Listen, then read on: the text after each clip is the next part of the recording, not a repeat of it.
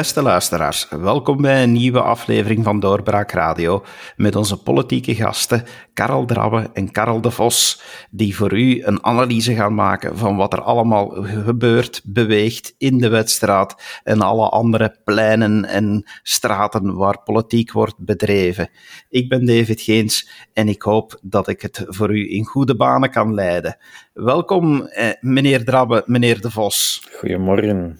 Goedemorgen. Ik ben blij dat jullie niet in staking zijn, want ja, we hebben hm. pas een stakingsdag achter de rug. Heel veel mensen die waarschijnlijk geweigerd hebben om hun Zoom of Teams op te zetten gisteren, want het zal een virtuele staking geweest zijn. Maar professor, vond u eigenlijk dat de staking eh, een goed of verkeerd, misschien naar uw interpretatie, politiek signaal heeft gesteld? Nou, goed of slecht, uh, dat is niet aan mij om uit te maken. Wat het uh, volgens mij uh, wel was, was een politieke staking. Dat ligt altijd gevoelig. Hè. Vakbonden doen niet aan politiek. zij zetten het syndicaal instrument in om hun sociale strijd te voeren. maar het, maar het, was mijn inziens wel een politieke staking, omdat de vakbonden eigenlijk met die staking voor ogen hadden om de regering onder druk te zetten om een wet te veranderen. Eh, de wet op de loonsvorming, die in 1996 is, uh, is goedgekeurd, maar die in uh, oktober 2017, als ik me niet vergis, door de regering Michel is gewijzigd in het nadeel van de vakbonden. En wat de vakbonden eigenlijk vragen is om die wet te veranderen. en dat is eigenlijk een politiek, politiek opzet. Waarom kunnen zij dat doen? Zij kunnen dat doen omdat ze voelen dat binnen deze regering, de regering De Croo, um, bij een aantal partijen, met voorop de Partij Socialist, ook die wil bestaat om uh, die wet aan te passen. Hoewel, hoewel het moeilijk is pardon, om, dat, um, om dat heel duidelijk te volgen, want um, als ik het even reconstrueer, uh, het is staatssecretaris Dermine, de, de PS-staatssecretaris, uh, lang de, de, wingman van Paul Magnet, um, die in januari al, januari van dit jaar, zei, ja, we moeten die loonwet van 96 aanpassen. Als je uh, Paul Magnet uh, leest afgelopen weekend in de Standaard, uh, dan zegt Paul Magnet, ja, je moet die loonwet niet meer aanpassen. Want als je die loonwet aanpast, dan bestaat het risico dat ook de automatische indexkoppeling sneuvelt. Dus laat ons die wet gewoon behouden zoals die is, maar in de praktijk niet meer toepassen. We gaan die gewoon omzeilen.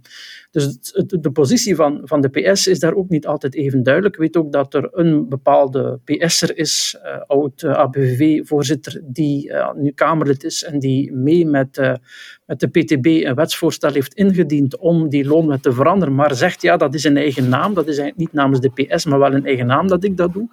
Dus als je het, als je het op de keper beschouwt, dan is die positie van de PS ook wel niet altijd zeer erg duidelijk, maar je voelt wel aan bij de PS, vooral bij de PS, niet uitsluitend bij de, bij de PS, is er goesting om iets aan die wet te doen. Alleen kan dat niet, omdat in het regeerakkoord is afgesproken dat die erfenis van de regering Michel, die was heilig voor de liberalen, dat die ongewijzigd zou blijven. En dus uh, de vraag van de socialisten bij de regeringsvorming om die wet te wijzigen, want ze hadden heel erg oppositie gevoerd tegen de regering Michel, tegen die aanpassing in 2017 van de wet van 96. Toen heeft men gezegd, bij de regeringsvorming gaan we niet doen, we houden de wet zoals die is, dat is een compromis, maar straks kunnen we via omwegen toch die wet een beetje in de praktijk omzeilen door bijvoorbeeld, als er vragen zijn om loonsverhoging, wat extra toe te kennen voor bepaalde sectoren die het goed gedaan hebben. Dat compromis was, uh, was gesloten, maar eigenlijk heeft de PS als eerste dat doorbroken en dat hebben de vakbonden geroken. Vandaar dus die politieke staking gisteren. Laat ons dat vuur dat lichtjes brandt in de regering uh, De Croo wat aanwakkeren in de hoop dat we van die uh, loonwet verlost zijn, toch zeker van de versie die sinds oktober 2017 in voege is. En dus is dat een goede of een slechte zaak, die staking. Vakbonden hebben het recht om ook in corona een actiemiddelen te kiezen. Zij zijn niet akkoord met de loonsverhoging van 0,4% Dus als ze dat verstandig vinden om een staking te organiseren, dan moeten ze dat maar doen. Maar wat voor, mij als politiek analist duidelijk is, is dat uh, dit eigenlijk vooral bedoeld was, wat je zag dat dat eigenlijk op, op, op de straat niet veel effect heeft gehad. In corona heeft dat niet zoveel effect. Wel, voor mensen die met openbaar vervoer moeten reizen, maar voor, de, voor het overige. En in bepaalde industrie, industriebedrijven heeft dat wat gevolgen, maar voor het over heeft dat eigenlijk geen grote ja, nationale um, pandoering gegeven aan onze economie, hè, wat, wat stakingen uh, toch beogen. Um, het was vooral bedoeld om die politieke uh, agenda uh, te duwen. En um, in die zin is het een politieke staking geweest. Maar als je nu naar de reacties kijkt, en we zullen ze nog wel wat uitspitten in, in, in de loop van deze podcast, dan denk ik niet dat ze hun slag zullen thuishalen. Meneer Drabbe, vindt u dan dat uh, in, in, dit, uh, in dit geheel, in deze staking, uh, dat er verwonderlijke reacties opgekomen zijn vanuit de politiek? De um, enige reactie die mij wat verbaasde was om Groen nu plots op die syndicalistische kaart te zien springen bij monden van Meir Melmachi die nu zich echt achter de eisen van de vakbonden ging scharen en dan er meer ook uh, voorstelde om een aantal, uh, ja, eigenlijk om, om, om de, de, de, de, beslissing bij het maken van deze regering, het regeerakkoord, uh, om um, over dat loonakkoord eigenlijk, ja, moet ik zeggen, te zwijgen. Hm? Daar komt het op neer, dus aan die, die wetgeving die er in 2017 ontstaan is. Om dat nu terug aan te gaan morrelen, dat heeft mij wel verrast. Uh, dat uh, iemand als Magnet, hij had het al een paar keer aangekondigd, hè? niet alleen in de standaard afgelopen weekend. We hebben het er in onze vorige podcast zelfs al even over gehad. Dus dat wil zeggen, twee weken geleden of langer had Magnet al gezegd dat hij 200% achter de staking zou staan. Dus die uitspraak was helemaal niet verrassend. Um, dat vanuit de NVA natuurlijk er nog maar eens de communautaire kaart werd getrokken om te zeggen van kijk eens hoe weinig er in Vlaanderen gemiddeld werd gestaakt en hoe vaak in Franstalige België de voorbije 10, 20 jaar. Dat was ook bijna voorspelbaar. Dus eigenlijk de enige echte verrassing was om te zien hoe groen zich nu plots uh, um, ja, echt achter de vakbonden uh, schaarde. Dat vond ik in dit dossier, dossier toch wel apart. En dan kun je de vraag stellen, waarom is dat? Ja, misschien omdat die partij de laatste tijd, hè, want het gaat heel duidelijk om groen, het gaat niet om ecolo, uh, maar omdat die partij de laatste tijd toch wat slechter uit de verf komt, er niet in slaagt om aan agendasetting te doen, um, niet met een duidelijke smoel naar buiten komt, uh, in de laatste peiling het ontzettend slecht deed, want achteruit is geboerd, er maar niet in slaagt om over die 10% grens te springen, ook, ik denk niet dat uh, de analyse is ook al gemaakt in een aantal kranten van ja, de, de, de, de socialisten en de groenen voelen natuurlijk de hete adem van PTB, PVDA in, in de nek, maar ik denk dat dat op groen bijzonder weinig impact heeft. Ik denk dat er heel weinig electorale verschuivingen zullen zijn tussen groen en de PVDA, maar Karel de Vos moet mij, mij daar straks maar in tegenspreken op basis van uh, dat postelectorale onderzoeken die er al gebeurd zijn. Maar ik denk dat groen gewoon op zoek is naar een gezicht, naar een smoel, naar een, naar een opinie, naar een manier om boven het maaiveld uit te steken. En daar, dat was voor mij de enige verrassing aan deze staking. Een ander element dat ik nog even wil uh, toevoegen, dat is niet zozeer een politieke reactie, maar een feit. Er is inderdaad, het is inderdaad niet zo dat deze staking een enorme impact heeft gehad op onze economie. Tenzij inderdaad op wat uh, industriële uh, bedrijven. En gek genoeg uh, stelt je de vraag dan eigenlijk waarom op openbaar vervoer. Hè. In de lijn was de stakingsgraad toch tot een, als ik het goed begrepen heb, een kwart van de bussen en de trams die niet zijn uitgereden. En dan stel ik mij de vraag, ja, waarom eigenlijk? Al, al, als de bedoeling is om, uh, want dat is de retoriek die de vakbonden gebruikt hebben van, ja, wij krijgen onze 0,4% loonstijging, algemene loonstijging, niet bovenop de indexaanpassing van plus 2,85% trouwens. Uh, wij krijgen die niet, maar al die rijke stinkers die halen wel hun dividenden uit hun investeringen in die bedrijven. Maar de lijn en de NMBS zijn verlieslatende bedrijven, dus waarom ga je daar dan staken? Waarom heeft men hier via een algemeen stakingsmiddel geprobeerd om aan, inderdaad, ja, het gaat over een politieke staking, hè, om dat op de agenda te krijgen? Want ik vond dat de retoriek en, en, en, en de actie van de vakbonden een beetje nogal ver uit elkaar lagen. Het argument van die rijke stinkers die verdienen wel op kosten van de werkman in tijden van corona en wij niet, hè, wij werkmensen, uh, wij niet maar dan tegelijkertijd een algemene staking uh, gaan afkondigen. Ja, doe dat dan in die bedrijven en in die sectoren waar dat het zinvol heeft en waar dat je trouwens als vakbond ook weet dat je het onderste uit de kan kunt halen, omdat alle partijen van deze federale regering eigenlijk eh, hebben aangegeven dat er via omzendbrieven uh, een, een, een omleiding kan gezocht worden en dat er dus wel degelijk voor bedrijven en sectoren waar grotere winsten zouden geboekt zijn, afgelopen jaar, uh, dat daar wel iets te rapen valt qua loonsverhoging voor vakbonden en dus voor de werknemers. Dus ja, dit was een politieke staking. Nee, ze heeft weinig effect.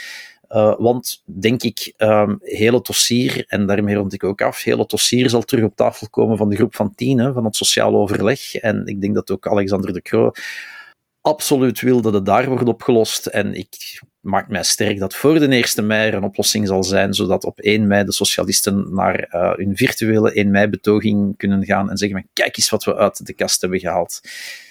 Ik volg de analyse van Karel Drabbe helemaal. De bedoeling van de staking was om uh, de, de ogenschijnlijke verdeeldheid, die is er in de feite wel voor een stuk, maar in, naar buiten lijkt die groter, uh, te exploiteren. Um, om op die manier um, binnen de regering de Croo het uh, ja, debat te doen overhellen naar een aanpassing van die wet. Dat zal niet gebeuren. Nu, waarom het heeft mij nooit verbaasd dat Groen um, op de kar sprong. Hè. Precies allemaal linkse domino-steentjes die vallen, de een na de ander.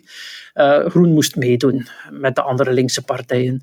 Want um, ja, ook een aantal economen, uh, Yves Marx, uh, um, Paul de Grauwe, um, Gert Peersman hadden gezegd dat er goede wetenschappelijk, inhoudelijk, rationele argumenten waren om die, om die wet aan te passen. Dit weekend uh, groot artikel in de tijd. Uh, gisteren had Raoul Hedebout bij de hand in de studio van Ter Zaken. Ja, de dividenden die, die, die, groeien wel. Dus de eigenaars, de aandeelhouders, die krijgen wel return on investment. En de hardwerkende werknemers niet. Dus het was een kwestie van wanneer zal Groen mee op die linkse kar springen. Eerder dan zal ze dat doen. Want ook Groen heeft oppositie gevoerd tegen uh, die wijziging in 2017 door de regering Michel. Wat je hier eigenlijk ziet, is in, de regering De Croo loopt de breuklijn van de regering Michel verder. Hè. Dus de partijen die in de regering De Croo van geen aanpassing willen weten, dat zijn de Zweedse partijen. De liberalen, evident, maar vergeet ook niet, de wijziging in oktober 2017 van de loonwet van 96 is toen uitgeschreven door Chris Peters, CD&V. Dus ook CD&V heeft totaal geen zin om in de regering uh, De Croo nu die wet te veranderen. Nogmaals, dat is eigenlijk uh, afgehandeld in het regeerakkoord. Daar is een compromis over gesloten.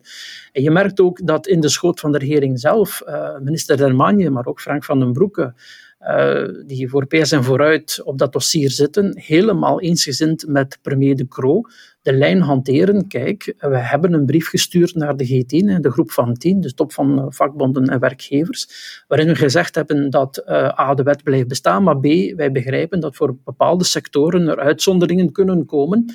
En uh, via een aantal beslissingen zullen we dat ook toelaten. Zullen we, zullen we toelaten dat in die sectoren die, uh, waar, waar er winst geboekt is, bijvoorbeeld, waar dus de bedrijven gezonder zijn geworden, dat je daar voor die werknemers wat bovenop die 0,4% doet. Dat is allemaal al beslist en geregeld. Dus wat je nu ziet is voor een groot stuk, voor wat de politieke partijen betreft, een show. Het is voor de bühne. Voor de vakbonden is het een andere zaak. Die weten dat ook wel, uh, dat, dat die mogelijkheid eraan komt om voor die sectoren die het goed gedaan hebben, boven die 0,4% toch uh, netto lonen te verhogen. Die weten dat wel. Maar zij willen natuurlijk die, die, die wet van, dat is, dat is nu een moment, hè, er, is, er is nu een regering die ja, centrum misschien wat iets centrum linkser is qua samenstelling. Als je die, die, want dat, daar zijn ze ongelooflijk uh, kwaad om. Als je die wijziging die de regering Michel in 2017 ongedaan wil maken, is nu het moment. Nu sta je voor een interprofessioneel akkoord voor twee jaar. Hoe gaan de lonen de komende twee jaar, uh, 21, 22, in de private sector evolueren? Dus nu, nu is het moment. Als je dat nu wil doen, nu wordt die wet, die, die loonwet van 96, wordt nu bij wijze van spreken toegepast. Dus dit is de eerste keer dat ze kunnen die wetswijziging van 2017 ongedaan maken.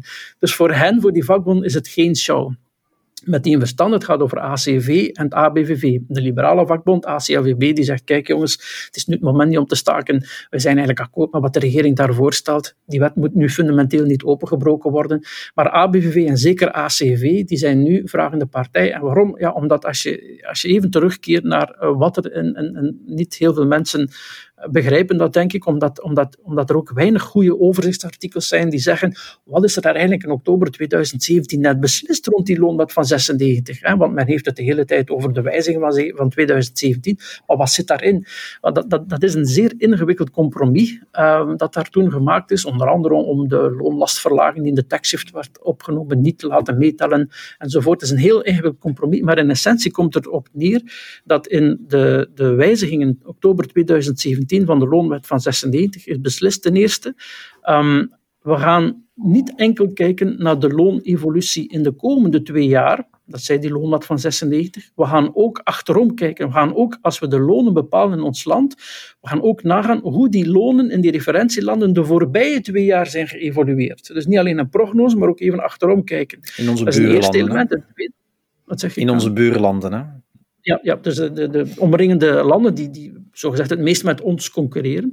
Een tweede onderdeel was, we gaan een veiligheidsmarge inlassen van 0,5 procent. Dus als we een loonstijging zouden mogelijk zien, gaan we dan 0,5 procent uithalen, gewoon voor de veiligheid. En, zei die wet, als nadien zou blijken dat we daar toch recht op zouden gehad hebben, dan gaan we die wel in de komende uh, loonsperiode van twee jaar gaan we die toekennen. En dat is de zogenaamde Schumel-software. Je haalt er een half procent uit als een soort van veiligheid. En als achteraf blijkt dat het oké was, dat je die had moeten krijgen, dan gaan we die gewoon toevoegen. Dus die twee elementen, we kijken niet vooruit, maar we kijken ook achteruit.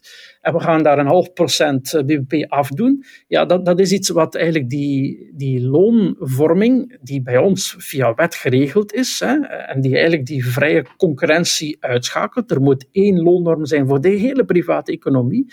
Ja, daar, daar lopen die vakbonden uh, echt uh, tegen. En dus je moet ook de, de frustratie uh, van hen begrijpen en de unieke kans die, die zij nu hebben. De eerste keer na de regering Michel dat die wet wordt toegepast. Dat is nu. Je voelt in de regering dat bij de linkse partijen, eerst de PS, dan een beetje schoorvoetend de SPA, nu ook de Groenen, dat, bij die linkse partijen een, een zekere hoesting is om daar nu iets rond te doen. Wel, laat ons dan volle bak actie voeren. Dat is dat is slecht uitgedraaid, dat heeft weinig effect gehad.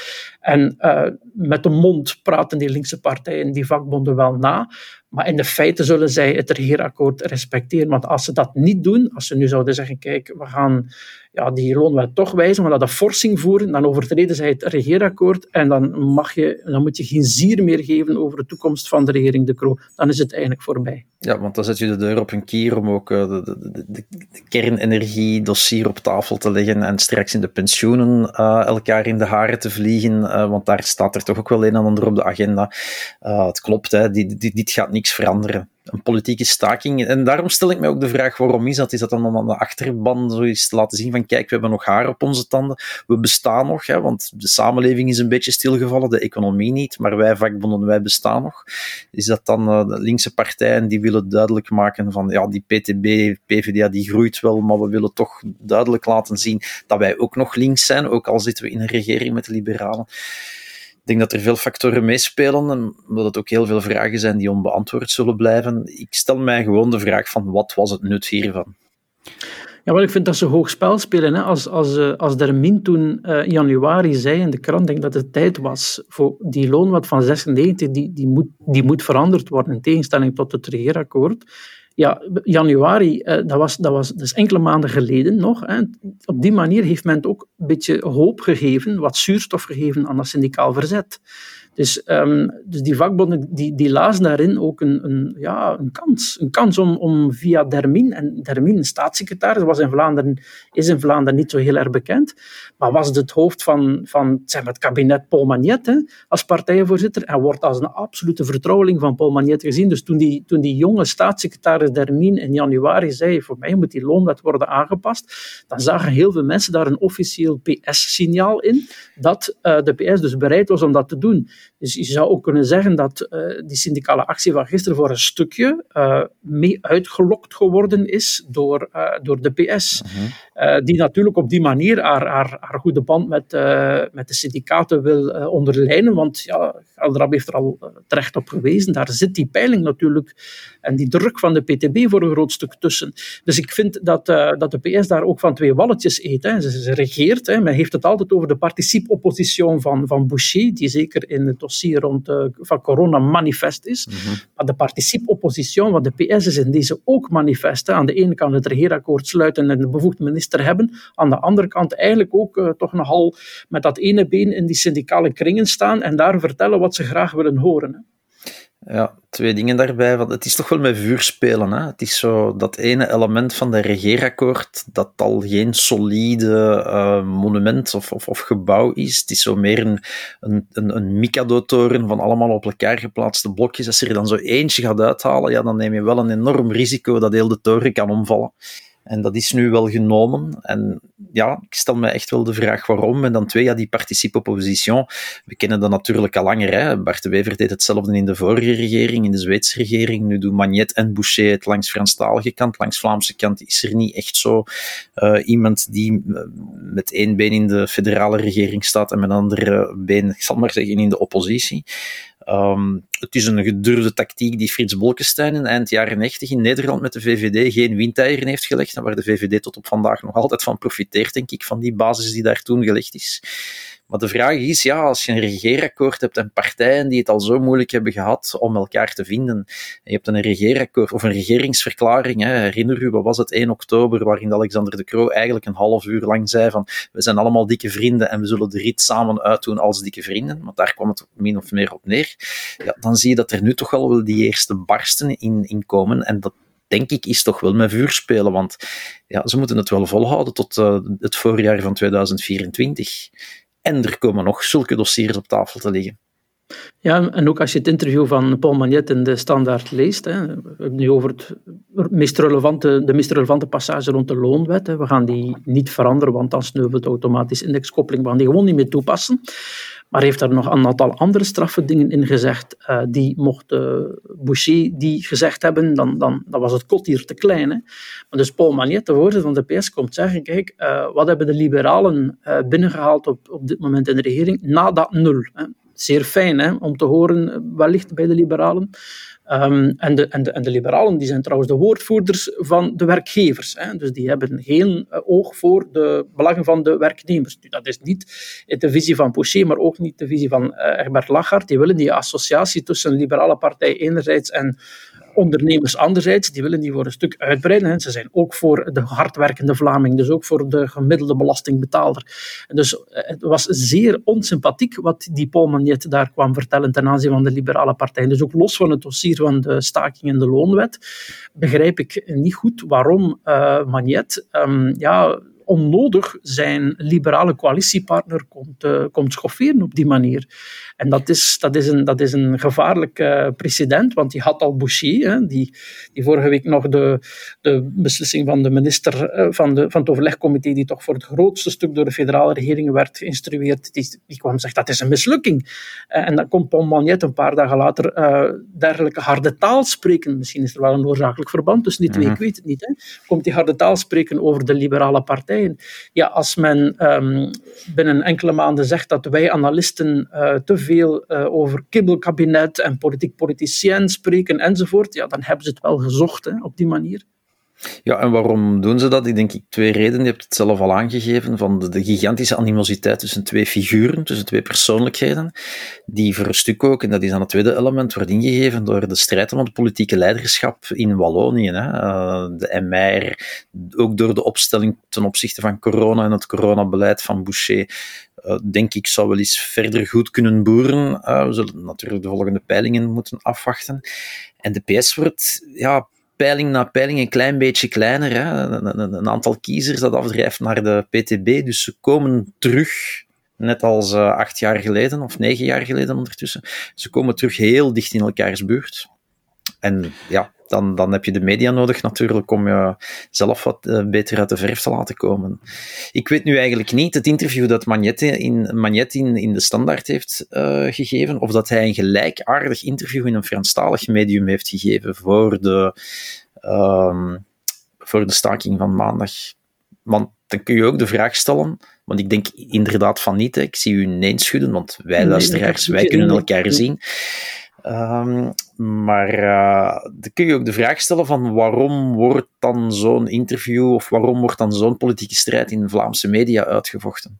Ook interessant. Ja, blijkbaar is het dan op sommige momenten uh, makkelijker om zoiets strafs te vertellen uh, aan de andere kant van de taalgrens. Uh, zoals vice versa Boucher dan wellicht op verzoek van Egbert Lachart zondag niet verscheen in de mhm. zevende dag waar hij samen met uh, de Croo zou zitten, maar dat wel deed in de Franstalige media, Omdat ja, de Croo als Vlaams politicus um, daar minder schade oploopt. Enfin, als hij schade oploopt liever in Franstalig België, dan kost hem dat electoraal minder. Als hij schade oploopt op de Vlaamse televisie, kan hij, kan hij kiezers verliezen.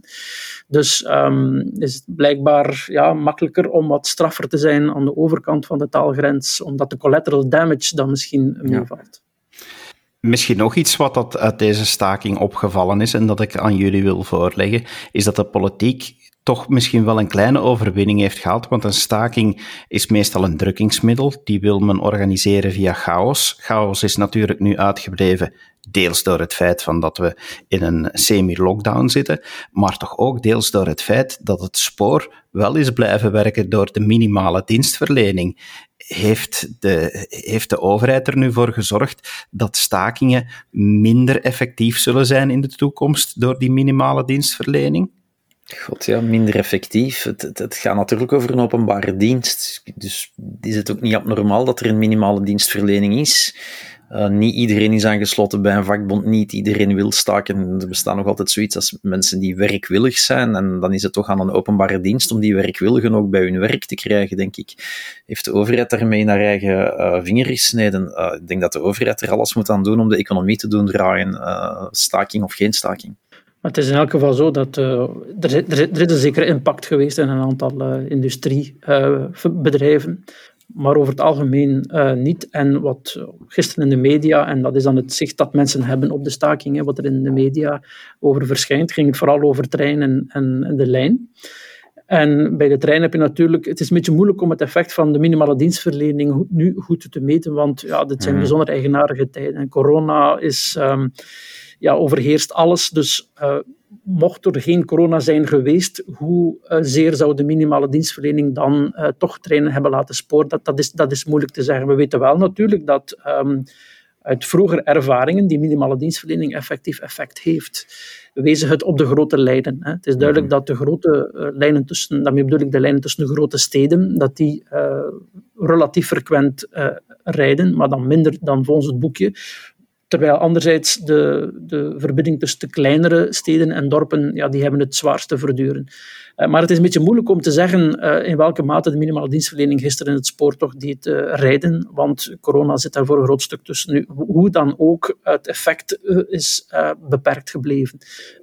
zowel het effect um, voor Jan Modaal als het politieke effect, want um, de regering heeft eigenlijk beslist om het dossier toch terug te sturen naar de G10. Dus het werkt niet. Met andere woorden, eh, de staking heeft niet veroorzaakt dat er nu een grote politieke crisis ontstaat in de regering De Croo, met als inzet toch, ondanks het regeerakkoord, de wijziging van de wet van 96, of tenminste toch de wijziging die in oktober 17 is, uh, is toegevoegd. Dat ligt nu niet op tafel. En het dossier is teruggestuurd naar, uh, naar de G10. Die, die moeten dat hmm. zelf bespreken met, het, met, het, met de formule, met het kader die de regering al maanden geleden heeft geboden, namelijk in een aantal sectoren kun je bovenop de 0,4 gaan. En je krijgt vandaag wel een groot artikel in het laatste nieuws waar men wijst op de spanningen die er zijn. En ze zijn onmiskenbaar. Maar die spanningen blijven relatief gezien beperkt en doen zich in de grootste mate voor buiten de regering. Mocht Dermagne, De Croo, Van den Broeke, eh, Van Petergem daar op een ramkoers liggen rond die wet van 96, dan heb je een gigantisch politiek probleem. Maar ik merk ik hoor ook van verschillende kabinetten dat binnen de regering de lijn zeer duidelijk is. Er kunnen wat extra's komen. De wet van 96 blijft bestaan. De sociale partners moeten het oplossen. We sturen het terug. En als het op een bepaald moment niet gaat, want dat is ook voorzien in de wet van 96, als er geen CAO binnen de Nationale Arbeidsraad kan komen, dan zal de regering beslissen via koninklijk besluit. Dus dan zal de regering het wel oplossen volgens het kader dat is beslist. Dus gisteren was eigenlijk een slechte dag voor de vakbonden. Meneer Drabbe, u noemde het al een mikado, uh, waar, waar één stokje werd uitgetrokken. Maar ik merk dan toch dat bij professor De Vos er, er minder uh, twijfel lijkt te zijn en dat het regeerakkoord toch op dit moment nog als solide wordt gezien. Dat uh, wat er getoond wordt, dat dat een beetje voor de buitenwereld is. Als we dan een projectie doen naar de toekomst, Denkt u dat het, loon, uh, dat het, uh, sorry, het regeerakkoord ook sterk genoeg zal zijn om de komende zware dossiers aan te pakken? Uh, ik denk maar bijvoorbeeld aan de pensioenen en zo, en zo verder. want uiteindelijk, we hebben in vorige podcasts al gezegd dat het regeerakkoord op een drafje geschreven is, dat het op sommige punten vaag is gebleven hier blijkt het solide genoeg. Zal dat in de toekomst ook nog zo zijn? Ja, wat de toekomst zal brengen, dat, eh, dat weten we natuurlijk niet. Uh, feit is wel... Kijk, er is tot nog toe heel veel druk uh, in de ketel gehouden, zal ik maar zeggen, door corona, dankzij corona. Er zijn andere bezonjes, er zijn andere prioriteiten. Dat is ook de reden, denk ik, waarom dat links niet op ramkoers is gegaan in dit dossier binnen de regering. Um, ik denk dat de publieke opinie dat niet zou gesmaakt hebben. Hè. Je hoorde hier en daar nu ook al van die opmerkingen van het is onethisch om nu te staken enzovoort. Maar goed, terug naar uw vraag over de toekomst. Um, dat is koffie die kijken. Maar feit is inderdaad, er zullen nog dossiers op tafel komen te liggen. De pensioenen is er één. Kernenergie zal sowieso ook terug op tafel komen te liggen. Dat staat trouwens ook in het regeerakkoord. Dat er op een bepaald moment, ik ben de timing kwijt, ik dacht na één jaar uh, een, een, een, analyse of een, uh, moet komen van het huidige energiebeleid en dat er dan pas uh, zou een beslissing genomen worden in verband met het stopzetten van de laatste uh, reactoren. Dus er gaan sowieso nog zware en gevoelige dossiers op tafel komen te liggen.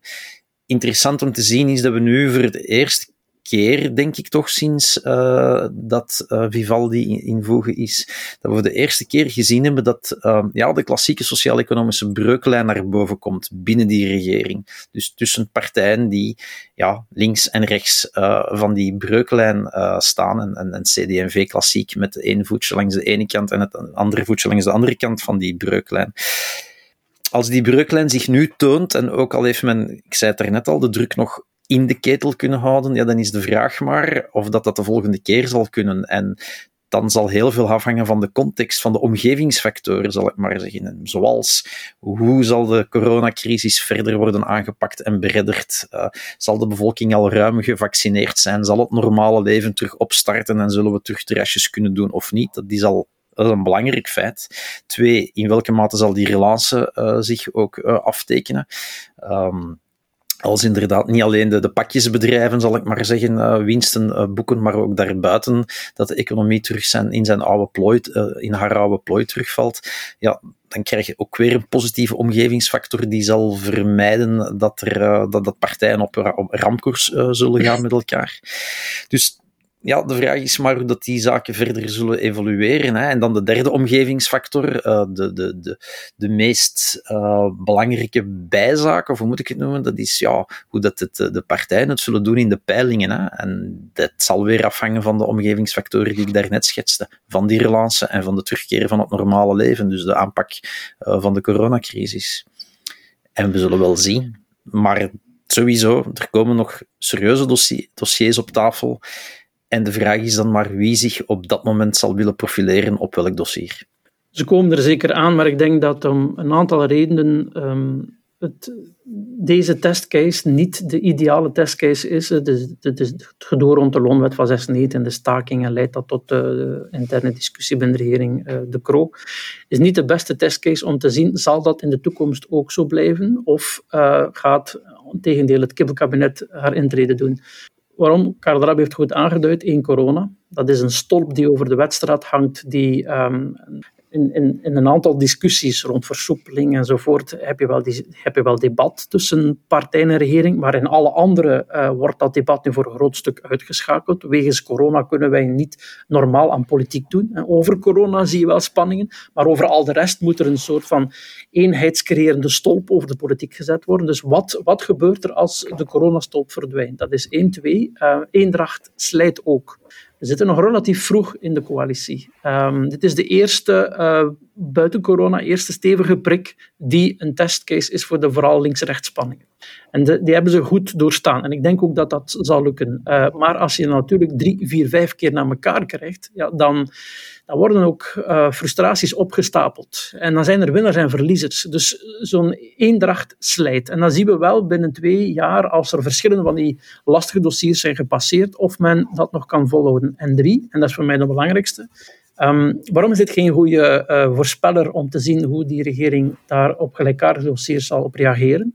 Omdat bij de regeringsvorming dit al was afgesproken. Mm Daarmee bedoel ik, de, de loonwet van 96 zal niet veranderen. Dat staat in het regeerakkoord. En men wist dat het IPA eraan kwam. Men wist dat er een zekere druk ging komen om de lonen te verhogen. En de, het compromis dat nu uh, geformuleerd wordt, was eigenlijk afgeklopt tijdens de formatie zelf. Namelijk, we gaan met een omzetbrief een en ander mogelijk maken, maar voor de rest uh, gaan we die uh, loonwet houden zoals die is. De andere dossiers die komen, bijvoorbeeld rond die fiscale hervorming of rond de pensioenhervorming of rond de, de, flexibilisering van de arbeidsmarkt, daar heeft men, en we sluiten aan bij wat we daarover hebben gezegd in het verleden, daar heeft men in het regeerakkoord niet uit afgeklopt hoe dat precies moet uitgewerkt worden. Dus dat zijn veel meer open boeken dan het eerder gesloten boek van die loonwet. Dus zal in de toekomst die uh, regering De Croo zich in die andere sociaal-economische dossiers gedragen zoals ze dat doet in het loonwetdossier, valt nog te bezien. Want onder andere open, terwijl dit eerder al besproken was in de regeringsvorming. Ja, de vraag is dus of dat men dat de open debatcultuur gaat initiëren in, binnen de regering of, of niet, hè, over die dossiers die er nog staan aan te komen. Afwachten.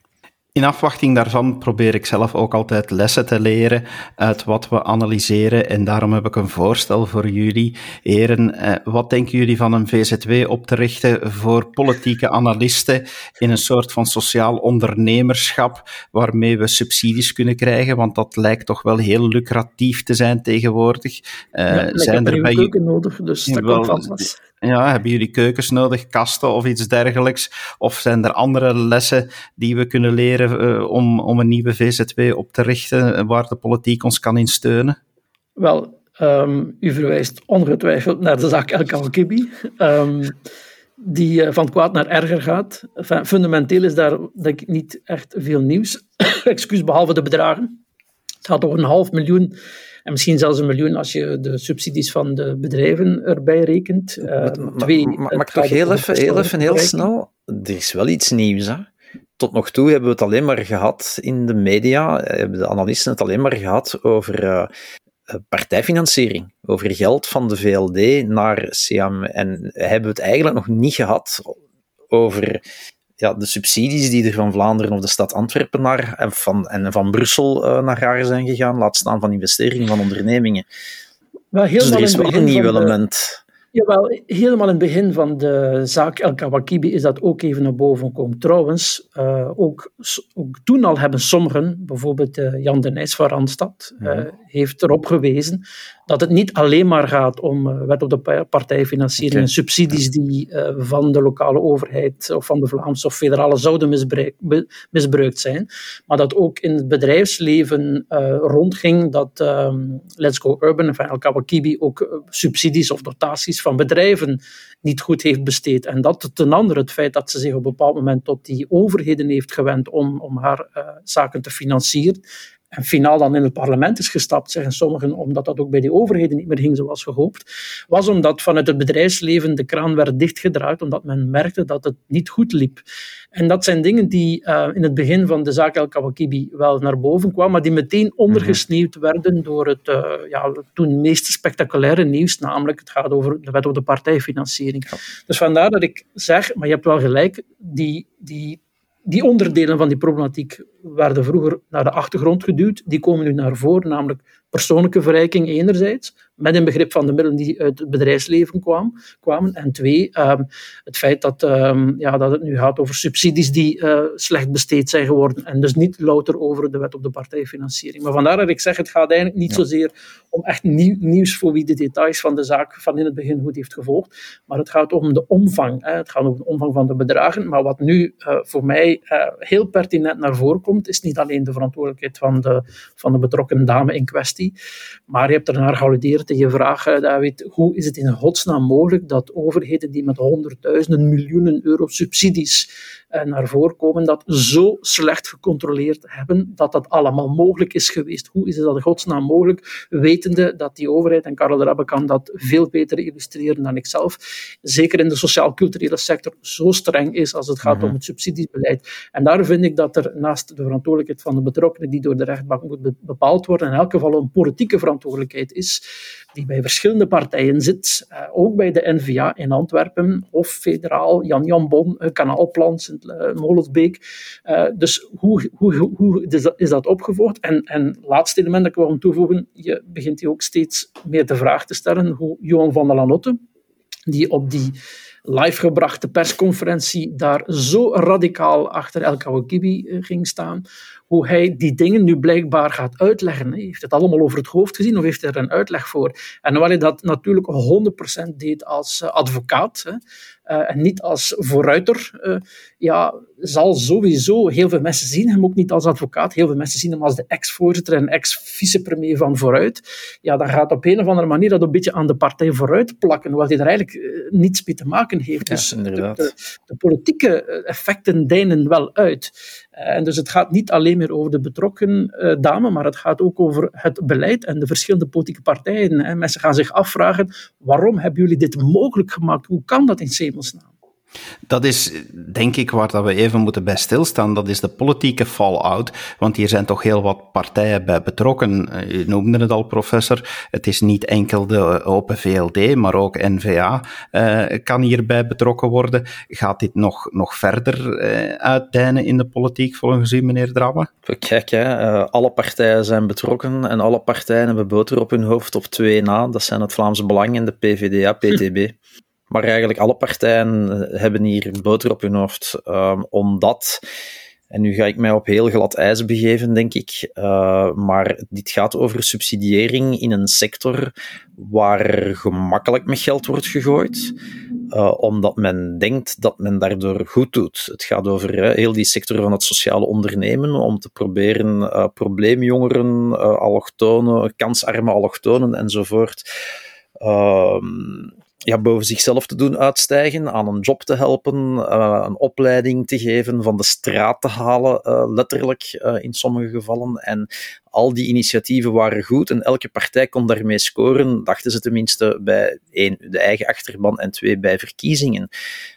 ook NVA of Jan Jan Bon en hier in Antwerpen Bart de Wever en de schepen in kwestie Nabila Aitoud.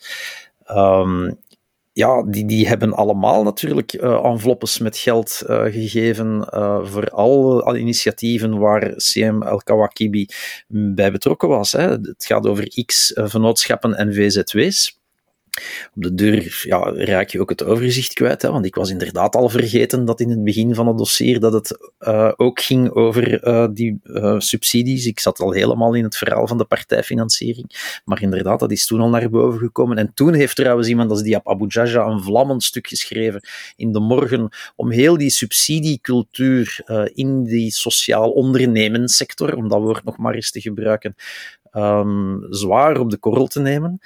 Um, omdat ja, met, met, met heel veel dure woorden en projecten en subsidieaanvragen kun je blijkbaar in dit land, uh, en dat is dan, geldt dan op de eerste plaats voor Vlaanderen, uh, wel heel veel uh, teweeg brengen. En ja, zit je dan toch in een soort scène van wat, wat men zo wel eens de, de, het, het bobo-progressieve, de culturele elite, waar dan een heel groot deel van de bevolking zich tegen afkeert, onder meer door te kiezen voor partijen als Vlaamse Belang en PvdA, dat men toch altijd daarin, in die sferen zich begeeft, hè, van groen tot NVA en alles wat daartussen zit. En dat is wel iets heel vreemds iets heel onaantastbaars waarschijnlijk. Vandaar dat ik daarnet ook zei, ik begeef mij op glad ijs. Maar ik denk, als iemand als Diab Abu Jaja met zijn achtergrond zoiets mag zeggen, dan, dan, dan kunnen wij die analyse ook maken.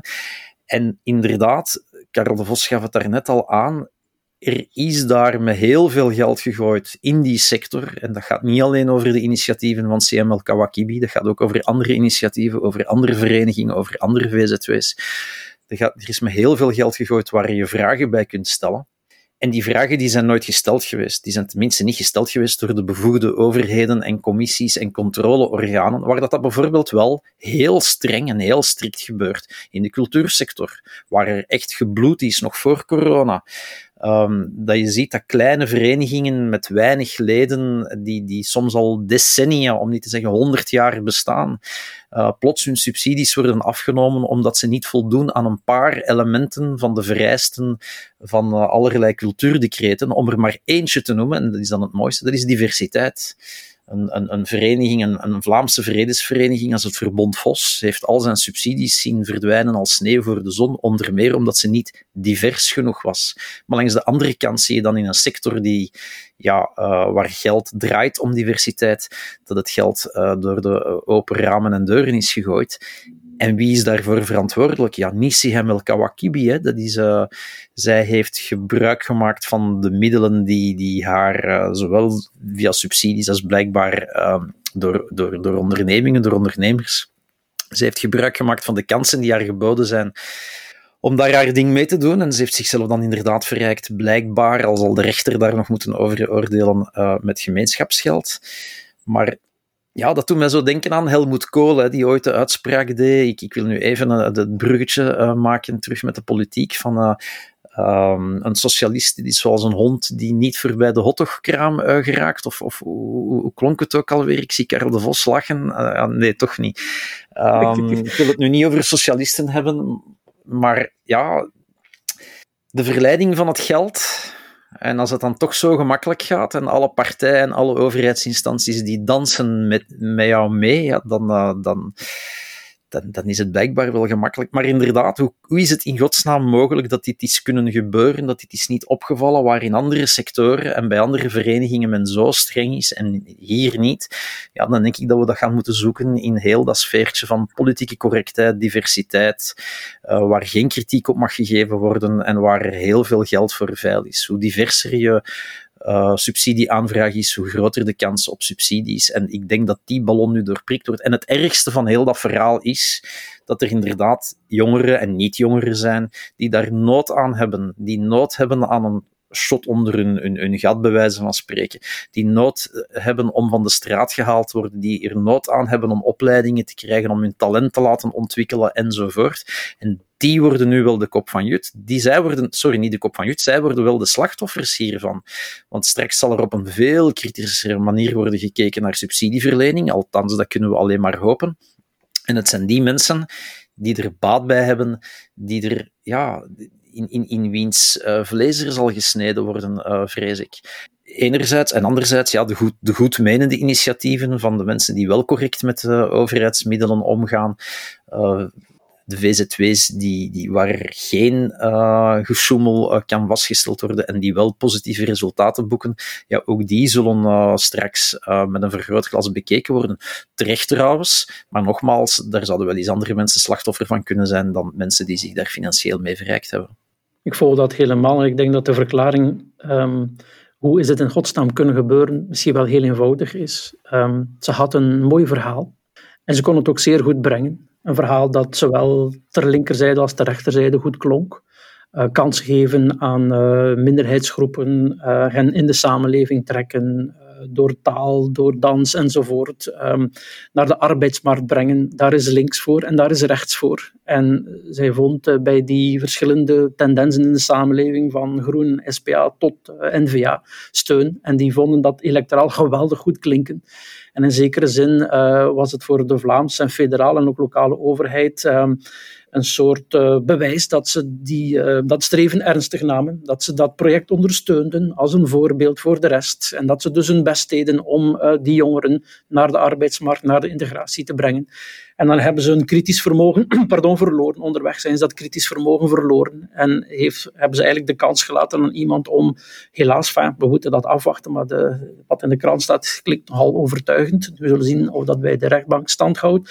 Maar het lijkt er op dit moment op dat um, ja, de afwezigheid van dat kritisch vermogen en die controle ja, die betrokkenen dan in de verleiding heeft gebracht om, uh, om altijd maar meer uh, bedrijven te creëren en, en een heel mistige wirwar te creëren, waardoor niemand, waarin niemand nog uh, ja, de lijnen kon terugvinden en, en zo uiteindelijk gevallen misschien ook voor de zelfverrijking. We zullen zien.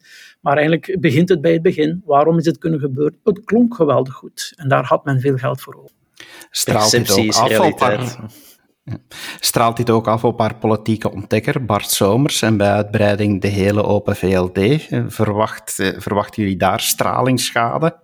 Ik verwacht daar niet zoveel van, maar nogmaals, wel, pas op, ik, ik trek mijn woorden terug. Het zal afhangen van het oordeel van de rechtbank. Um, als daar zou blijken dat wat nu in de kranten staat uh, correct is, dan denk ik dat er opnieuw, dat dat ook op de politieke tafel gaat komen te liggen. Want ik denk niet alleen Bart Somers, ik denk dat Jan Jan Bon en Bart de Wever uh, Bart de Wever misschien, ja, toch wel, misschien toch ook wel in het nauw zouden kunnen komen, omdat men, ja, als men nu al die subsidiestromen gaat blootleggen ja, en al die bedragen erop gaat kleven, dan ga je ook heel makkelijk zien van wat er van welk departement en van welk overheidsniveau komt. Um, dus als er een vol-out is naar de politiek, dan zal het. En, en, ik eindig dan met wat ik daar straks mee begon. Dan zal dat gaan naar alle partijen en alle overheidsniveaus die betrokken partij zijn. En niet zozeer uh, naar Bart Somers alleen of naar Open VLD alleen. Want in het laatste geval zal opnieuw heel dat verhaal van die partijfinanciering natuurlijk, die gebruikt is om haar op de kaart te zetten, uh, opnieuw naar boven komen. Maar al de rest, ja, daar, zoals ik daar net al zei, alle politieke partijen op uh, Vlaamse Belang en PvdA na hebben wat dat betreft uh, boter op hun hoofd en, en hebben wel ergens een rol gespeeld in heel dit verhaal. Maar eigenlijk was, is wat er nu naar boven komt, dat het klinkt een beetje cynisch, een goede zaak voor Open VLD. Ten eerste omdat het probleem ja. uitrekt. Het gaat al lang niet meer over de partijfinanciering en dus over die 35.000 of hoeveel was het ook alweer euro voor de medewerker van El Kawakibi die wellicht voor de partij gewerkt heeft zonder dat daar aangifte van gedaan is. Eh, dat, dat wordt een detail en wellicht niet eens het meest spectaculaire detail, zelfs een tegendeel. Dus de, de, de verruiming van het dossier naar, um, ja, laten we zeggen, allerlei andere vormen van inbreuken of overtreding, niet louter partijfinanciering, maar misschien gewoon manifeste fraude, ja, dat, dat verdunt de schade voor Open VLD. Eén. Twee, de schade voor Open VLD wordt ook verdund door het feit dat, ja, zoals Karel Rabbe terecht opmerkt, ondertussen bijna alle partijen mee in het bad getrokken worden. Hè. Het gaat over subsidieverlenende overheid onrechtstreeks natuurlijk via Ginny Beels in Antwerpen zit eh, vooruit daar ook wel op een andere manier aan geconnecteerd, maar via Van der Lotte zelfs vooruit. Hè. Mhm. Uh, en dus dan, dan, ja, dan is de schade die in hoofdzaak of vooral naar Open VLD had moeten gaan, en bijzonder naar Bart Zomer, die in deze trouwens ook weinig hoort, ja, dan wordt dat kleiner omdat ja, die, die schade verdund wordt over alle partijen. En dus, cru gezegd, is het wat er nu naar boven komt op langere termijn misschien ook geen slecht nieuws voor Open VLD. Al is het op zichzelf natuurlijk slecht nieuws dat een van hun mandatarissen dus zich ook verrijkt op kap van de jongeren die ze moet integreren. Dat is, dat is ongelooflijk zuur en doet denken aan het gesjoemel bij de PS toen uh, ook geld dat bestemd was voor werklozen in Brussel, in Luik enzovoort, voor de zwakke sociale categorieën, eigenlijk bleef plakken aan de handen van BS'ers. Je mhm. hebt hier iets soortgelijks, een onderneemster die parlementslid is voor Open VLD, die geld die, die eigenlijk bestemd was voor sociaal zwakkere groepen in haar eigen zak steekt. Dat kan een beeld zijn dat als de rechtbank dat bevestigt blijft hangen. Dat is ongelooflijk pijnlijk voor een partij die het ondernemerschap verdedigt. Want wat doen ondernemers dan met subsidies? Kijk eens daar, dat is een volledig foute voorstelling van zaken als je dat vooral meet, maar dat zal bij sommigen blijven hangen. Dus, dus natuurlijk is die schade voor Open VLD manifest, maar als het dan verdeeld kan worden en gedeeld kan worden met alle anderen, dan ja, is de spoeling wat dunner op het gevaar om een, eh, lange podcast te maken, maar er is toch nog één figuur uh, die in de kijker heeft gestaan, in de spotlights heeft gestaan deze week, waar we niet kunnen aan voorbij gaan, is Ben Weitz. Uh, hij heeft natuurlijk ook heel veel, het, ja, inderdaad, het licht op hem gekregen. Scholen open de scholen dicht, de forcing van, van het federale. Hoe moeten we dat nu interpreteren? Is Ben Weitz daar in zijn hemd gezet, om het zacht uit te drukken? Dat is een, complexe kwestie.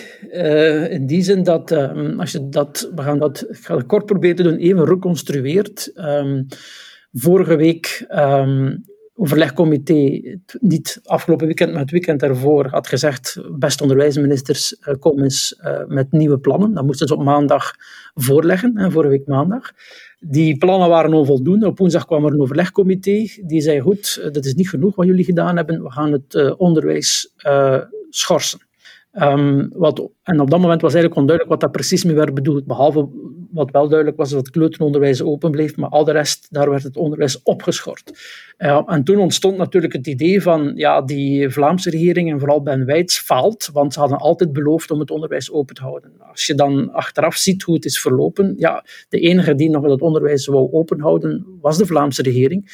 En als Jan Bon dan uh, de deal had geweigerd, want inderdaad, het overlegcomité beslist met consensus, er wordt niet gestemd, maar als de Vlaamse minister-president tegen is, ja, dan heb je een groot politiek probleem in dat overlegcomité. En kan je dat eigenlijk niet tegen de zin van uh, de Vlaamse regering beslissen. Dus uh, Jan Bon heeft ja gezegd, maar hij was daar geïsoleerd, omdat het Franstalig en Duitsstalig onderwijs uiteindelijk ook al had gezegd van goed, wij gaan mee in het voorstel van de, van de federale regering, van Frank van den Broeke. Dus kon, konden ze veel anders? Um, nee, denk ik op dat moment. Wat je dan wel krijgt nadien is ook binnen de Vlaamse ja, regering en Vlaams, op Vlaams niveau een beetje cacophonie. Want uh, dan, dan kreeg je plotseling het verzoek om de kleuters niet naar school te sturen. Hè. Dan ging uh, Ben Wijts mee met, uh, met de onderwijskoepels en de onderwijsvakbonden, die trouwens een stakingsaanzegging hadden gedaan voor het mm. kleuteronderwijs. Dus het werd heel ingewikkeld. En wat je dan wel kunt um, zeggen, is dat uh, Ben Wijts daar ook wel ja, geplooid is voor de onderwijskoepels en de onderwijsbonden. Hè. Jan Jan Bon is, is moeten plooien binnen het overlegcomité voor de federale en andere deelstaatregeringen. Maar binnen Vlaanderen ja, is er snel een, een, beslissing geweest. We gaan geen afstandsonderwijs doen. Had gekund, hè, indien men dat had gewild. Men, we gaan geen afstandsonderwijs doen. De kleuterscholen gaan toch dicht.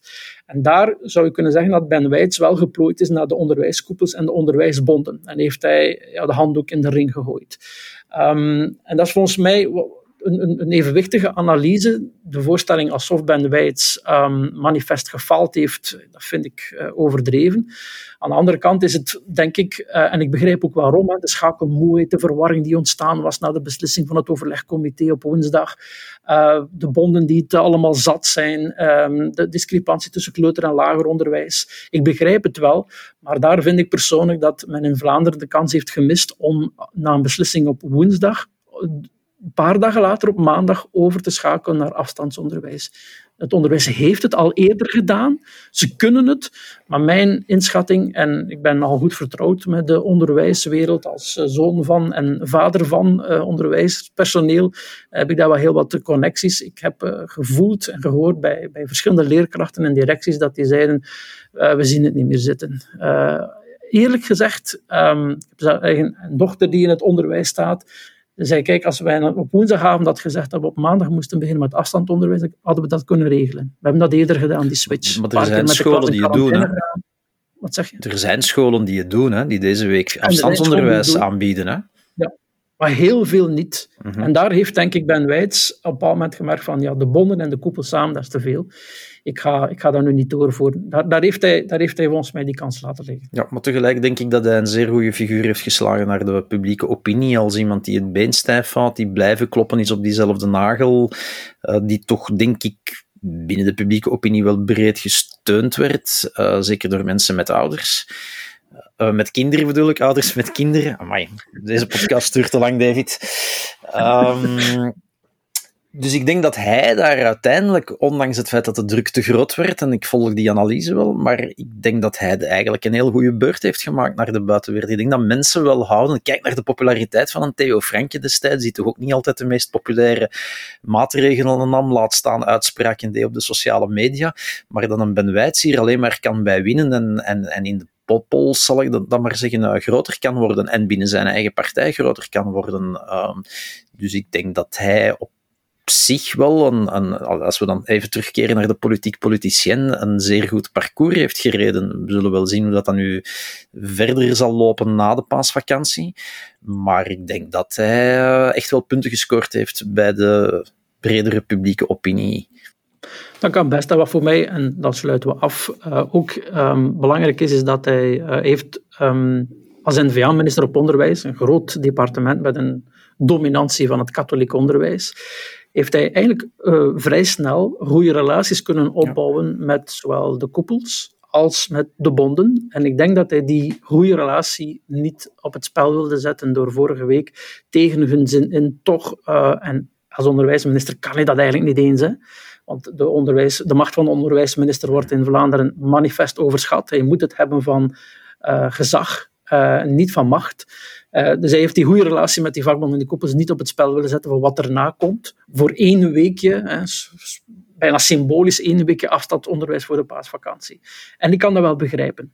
Maar voor zijn tegenstanders, en die zijn er natuurlijk ook wel, uh, was dat een godsgeschenk, bij wijze van spreken. De man van de open scholen capituleert en moet uiteindelijk toch de scholen sluiten. Maar je hebt gelijk, ik denk dat grosso modo, wel het zeer moeilijk in te schatten is, uh, hij daar wel een goede beurt heeft gemaakt. Gelukkig zijn wij er nog om dat aan vast te stellen. Ben Wijts heeft een goede beurt gemaakt. Het mag ook wel eens uh, gezegd worden. Dankjewel, meneer Drabbe, meneer De Vos, voor jullie analyse. Uh, dankjewel dat jullie een uur hebben vrijgemaakt in jullie tijd voor deze podcast. Heel graag gedaan. En uw beste luisteraar, dank u wel dat u het een uur lang hebt volgehouden met ons. Maar hopelijk hebt u er wat van opgestoken en mogen we u opnieuw verwelkomen bij een volgende Drabbe en de Vos. Tot dan, dag. Dit was een episode van Doorbraak Radio, de podcast van doorbraak.be. Volg onze podcast op doorbraak.be/slash radio of via Apple Podcasts, Overcast of Spotify. Bezoek ook onze website op doorbraak.be en steun ons door een vriend te worden van Doorbraak.